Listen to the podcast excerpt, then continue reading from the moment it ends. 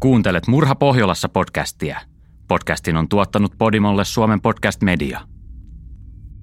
Kadonnut lapsi on aina korkean prioriteetin juttu poliisille. On lapsi sitten lähtenyt omin päin seikkailemaan, kadonnut kotoa tai loukkaantunut, niin pitää toimia huolellisesti ja nopeasti, jotta lapsi saadaan takaisin kotiin ja vanhemmilleen. Mitä useampi tunti tai päivä kuluu, sitä suurempi riski on sille, että on tapahtunut jotain järkyttävää ja että kyseessä saattaa olla rikos. Mitä enemmän aikaa kuluu, sitä vaikeampaa on löytää todistajia ja todisteita tapauksen selvittämiseksi. Seuraavaksi kuultavassa tapauksessa lasta ei koskaan saatu takaisin äitinsä luokse. Poliisi arvelee, että hänestä tuli selvittämättömän rikoksen uhri. Jos Heidi eläisi, hän olisi tänään reilu nelikymppinen.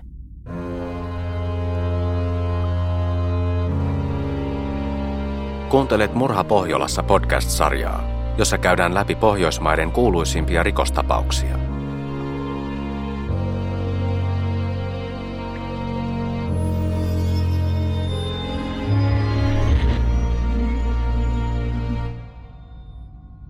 Seuraavaksi kuulet tositarinan. Taustatutkimuksen ja kertomuksen on laatinut Vivian Isabella Lamhauge Petersen. Tarinan lukija on Heidi Naukkarinen. Tämä tarina perustuu eri medioissa käsiteltyihin faktoihin. Kaikkia yksityiskohtia ei ole otettu mukaan, emmekä ota kantaa itse juttuun. Se on oikeusjärjestelmän tehtävä. Kannattaa kuitenkin varautua, että tarina saattaa välillä olla rankkaa kuunneltavaa. Onhan kyse oikeiden ihmisten elämästä ja kuolemasta. Heidin äiti tunsi itsensä maailman huonoimmaksi äidiksi, ja hän pelkäsi, että kaikki olisivat samaa mieltä siitä, että hän ei ollut huolehtinut tyttärestään. Siksi hän ei olisi halunnut soittaa poliisille, vaikka Heidi oli ollut poissa kotoa jo useamman tunnin, eivätkä naapurit tai leikkikaverit olleet nähneet häntä missään. Heidi saattoi lähteä seikkailemaan kellariin tai mennä satunnaisten ihmisten luo kylään heidän naapurustossaan, jos hänellä oli tylsää tai nälkä – hän oli luottavainen ja utelias, ja vaikka toiset pitivät häntä lähes päälle käyvänä, naapuritalossa asuva Keld ei voinut vastustaa häntä. Heidi tuli usein leikkimään hänen luokseen, ja hänestä oli tullut eräänlainen varavaari Heidille. Mutta sinä sunnuntaina ei tyttöä ollut näkynyt hänen luonaan, kun Heidin äiti soitti ja kyseli tytön perään. Keld ei ollut nähnyt Heidiä koko päivänä – Keld kuuli äidin äänestä, että tämä oli huolissaan, ja se tarttui vaariinkin. Olihan kello jo kahdeksan illalla, aurinko oli laskenut ja ulkona oli aika viileää, ja Heidi oli vain neljävuotias. Heidi oli leikkinyt yksinään pihan hiekkalaatikolla iltapäivällä, äiti kertoi. Hän oli seurannut tyttöä ikkunasta, mutta varttia vaille kuusi, kun hänen piti huutaa tytölle ja käskeä tätä syömään, Tyttö ei enää ollut siellä. Nyt siitä oli kulunut jo kaksi tuntia, eikä kukaan ollut nähnyt Heidiä. Heidin äiti kuitenkin kielsi, kun Keld ehdotti, että soitettaisiin poliisille. Häntä vain syytettäisiin, että hän oli vastuuton äiti, kun oli antanut tyttärensä leikkiä ulkona ilman vahtia, hän totesi. Joten Keld soitti itse Goldingin poliisille ja kertoi, että neljävuotias tyttö oli kadonnut Nurremarksvejin asuinalueelta. Vuosi oli 1979 ja tanskalaisilla oli juuri alkanut pääsiäisloma. Maailma seurasi huolestuneena uutisia Yhdysvaltain Pennsylvaniassa olevan Three Mile Islandin ydinvoimalla onnettomuudesta ja iranilaisten juhlinnasta, kun Iranin ajatollah Khomeini oli palannut maahan Shahin vallan kaaduttua – Tanskassa oltiin innoissaan, kun Tommy Siebach oli valittu edustamaan maata Euroviisuihin Disco Tango kappaleellaan. Tanskalaiset pääsivät myös kauhua herättäneestä salaperäisestä pommimiehestä, kun hänet tuomittiin viideksi vuodeksi vankilaan. Mutta Koldingin kaupungissa keväällä 1979 ei puhuttu muusta kuin kadonneesta Heidistä. Sen jälkeen, kun Keld oli sunnuntai-iltana soittanut Goldingin poliisille. Poliisit saapuivat Nurremarksvein asuinalueelle, joka sijaitsi kaupungin pohjoispuolella viheralueiden keskellä, aika lähellä uutta sairaalaa. Harmaa ja viileä palmusunnuntai oli vaihtunut jo illaksi. Poliisit kävivät läpi aluetta koirien ja helikopterien kanssa. Alueella oli monia paikkoja, joihin pieni utelias tyttö olisi voinut eksyä, ja etsinnät laajennettiin asuinalueelta lähialueen järviin ja jokiin. Mutta Heidistä ei näkynyt jälkeäkään. Hänen äitinsä ja isäpuolensa kertoivat, että he olivat viimeksi nähneet Heidin neljän aikaan iltapäivällä. Silloin hän oli tullut pihalta sisälle juomaan ja sitten mennyt takaisin hiekkalaatikolle jatkamaan leikkiään muiden lasten kanssa. Hänellä oli vihreä takki, jossa oli mustat reunukset, punaraitainen paita, siniset farkut ja mustat puukengät, silmälasit ja kultaiset korvakorut, joissa oli pienet sydämet. Maanantai-aamuna poliisin etsintöjä laajennettiin ja paikalliset asukkaat auttoivat haravoimalla metsää ja Nurremarksvein lähellä olevia korkeita maavalleja, joissa korttelin lapset usein leikkivät. Useammat asuinalueen todistajat kertoivat, että he olivat sunnuntaina kuulleet auton pysähtyneen, jarrut vinkuen. Jotkut olivat myös kuulleet tömähdyksen. Mutta jos auto olisi törmännyt Heidiin ja painut paikalta – mihin Heidi itse olisi paikalta kadonnut.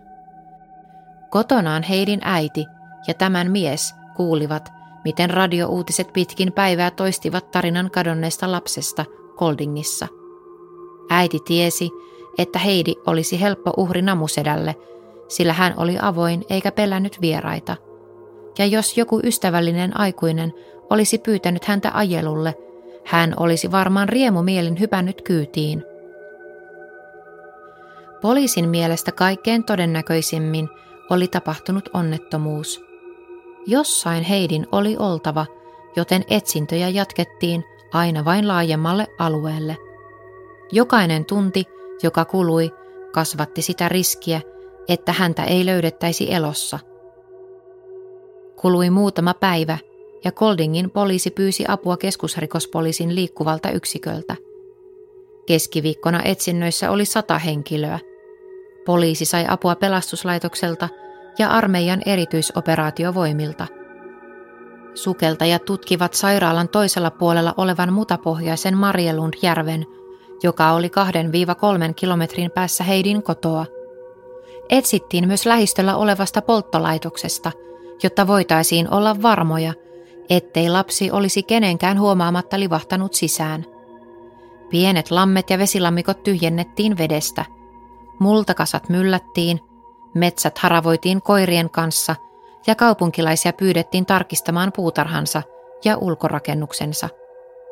Poliisille tuli lukuisia yhteydenottoja, mutta yhdessäkään ei ollut mitään konkreettista, josta olisi ollut hyötyä tutkimuksissa.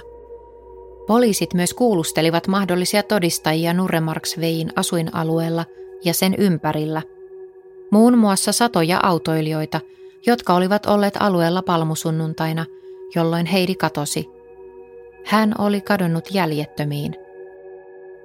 Vähitellen alkoi näyttää epätodennäköiseltä, että Heidi olisi ollut onnettomuudessa.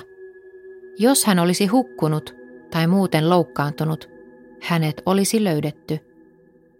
Heidin oli pakko olla rikoksen uhri. Poliisin viimeinen toivo. Onko Heidi siepattu?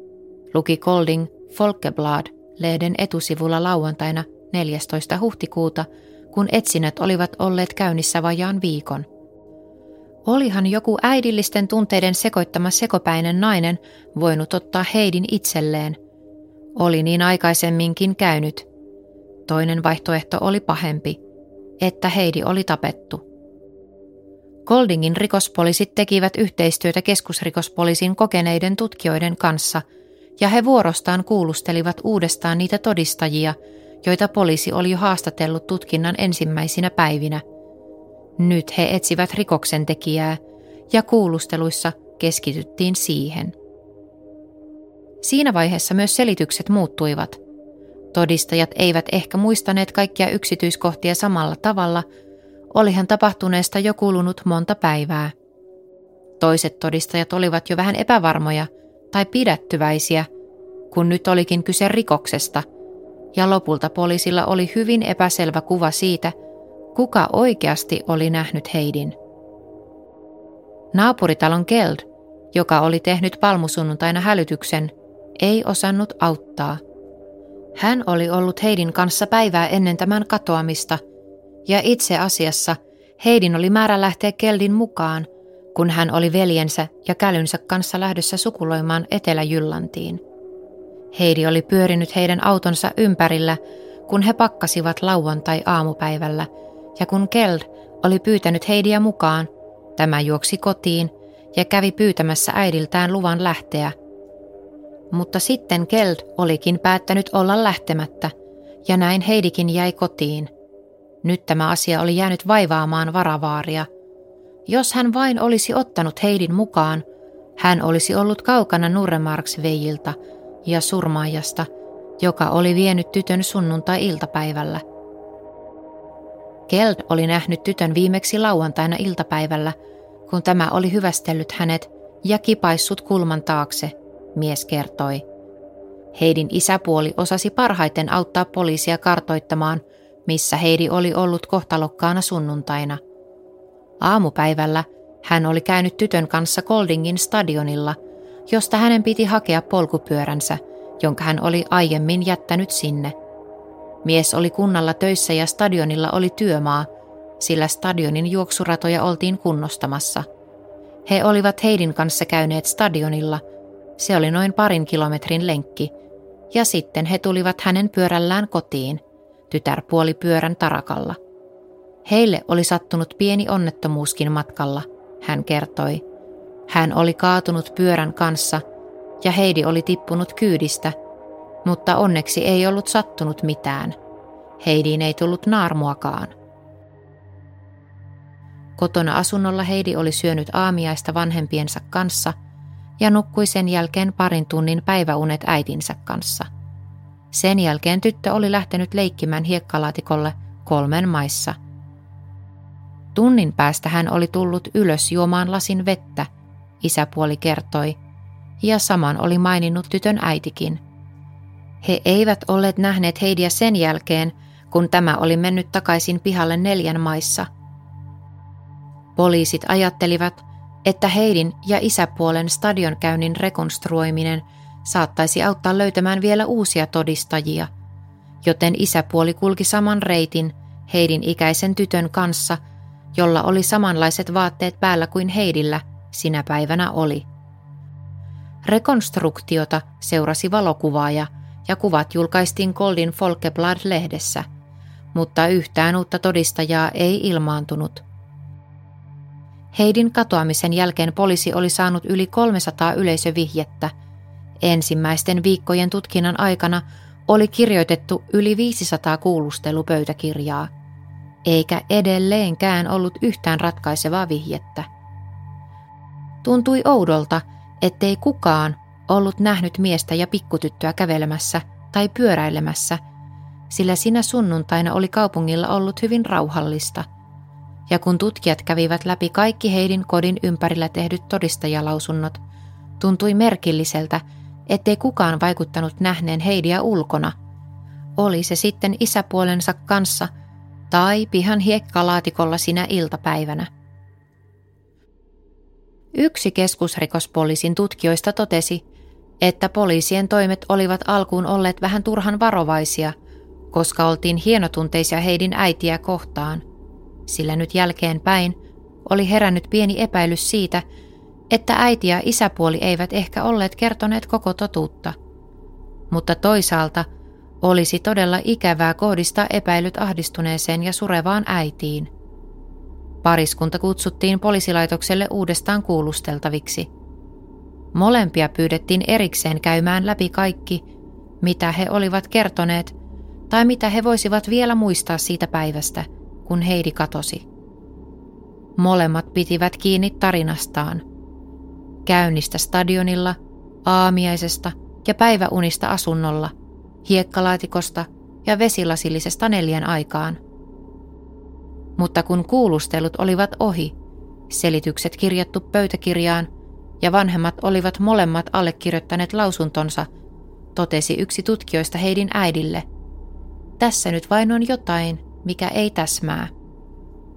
Kahden kuukauden tutkimusten jälkeen poliisit olivat kaikki sitä mieltä, että se, mikä tässä kokonaisuudessa haiskahtaa, olivat vanhempien lausunnot. Oli ihan selvää, että he olivat jättäneet jotain kertomatta tai valehtelivat jostain. Heidin äiti meni kalman kalpeaksi ja sitten hän pyörtyi. Kun hän oli taas tolpillaan, hän tunnusti ja myönsi, että hän oli valehdellut alusta alkaen. Totuus oli, että hän ei ollut ollenkaan nähnyt Heidiä sinä sunnuntaina. Hän oli ollut ulkona ystävänsä kanssa lauantai-iltana ja tuli kotiin vasta sunnuntai-aamuna. Hän oli mennyt suoraan nukkumaan ja oli nukkunut koko päivän, hän nyt kertoi. Hänellä ei ollut aavistustakaan siitä, mitä Heidi oli tehnyt tai missä hän oli ollut. Hänen miehensä, Heidin isäpuoli, oli kertonut hänelle, että Heidi leikki pihalla hiekkalaatikossa ja että hän oli käynyt juomassa lasin vettä. Sen äiti oli kertonut eteenpäin poliisille, ja hän oli niin peloissaan siitä, että kaikki pitäisivät häntä huonona, vastuuttomana äitinä. Tämän Heidin äidin uuden lausunnon myötä ei nyt olisi enää kuin yksi henkilö, joka osaisi kertoa, mitä Heidi oli tehnyt sinä sunnuntaina, ja se oli hänen isäpuolensa. Mies piti kiinni lausunnostaan, oli hänen vaimonsa sitten sanonut mitä tahansa. Hän oli ollut hereillä sinä aikana, kun hänen vaimonsa nukkui. Mutta hän myös oli valehdellut poliisille. Tiistaina 12. kesäkuuta, kaksi kuukautta Heidin katoamisen jälkeen, hänen isäpuolensa pidätettiin. Ja vaikka Heidiä ei oltu vielä löydetty, häntä syytettiin taposta. Heidin äiti pidätettiin myös ja häntä syytettiin osallisena rikokseen. He molemmat kielsivät syyllisyytensä. Pariskunnan ensimmäinen oikeuskäsittely kesti 36 tuntia. Oikeussali oli täynnä toimittajia ja kaupunkilaisia, jotka olivat seuranneet tätä järkyttävää pikkutytön katoamistapausta kahden kuukauden ajan. Mutta vihasta, epäilystä ja valheista huolimatta tuomari ei ollut vakuuttunut. Jos pariskunta asetettaisiin tutkintavankeuteen epäiltynä taposta, pitäisi epäilyjen lisäksi olla myös konkreettista näyttöä. Sitä poliisilla ei ollut, totesi tuomari, ja näin heidät tuli vapauttaa. Poliisit syyttivät edelleen Heidin isäpuolta ja jatkoivat tutkimuksia. Heidi oli edelleen kadonnut. Se, joka hänet oli siepannut tai tappanut tai tehnyt näistä molemmat, oli edelleen vapaana. Se, että isäpuolta epäiltiin, vei ajatukset myös hänen työhönsä Goldingin stadionilla ja herätti karmivia epäilyjä. Isäpuolihan oli ollut mukana kaivamassa juoksurataa ja oli itse sanonut, että hän kävi Heidin kanssa siellä sinä päivänä, kun tämä katosi. Siksi poliisi päätti kaivaa radan uudestaan auki, mutta sieltäkään ei löytynyt mitään Heidiin viittaavaa. Keskusrikospoliisin tutkijat jatkoivat Goldingissa ja tekivät yhteistyötä paikallisen rikospoliisin kanssa seuraavat viisi kuukautta. Vuoden 1979 elokuun lopussa ei ollut enää mitään tehtävissä. Juttu piti lopettaa. Syyttäjä päätti, että syytteistä Heidin isäpuolta kohtaan luovutaan. Aika pian sen jälkeen Heidin äiti ja isäpuoli erosivat. Epäilyt jäivät roikkumaan isäpuolen ylle, ja kun hän kuusi vuotta myöhemmin, vuonna 1985, oli syytettynä lapsen pahoinpitelystä, Heidin katoaminen nousi uudestaan etusivun jutuksi. Eron jälkeen isäpuoli oli löytänyt uuden tyttöystävän.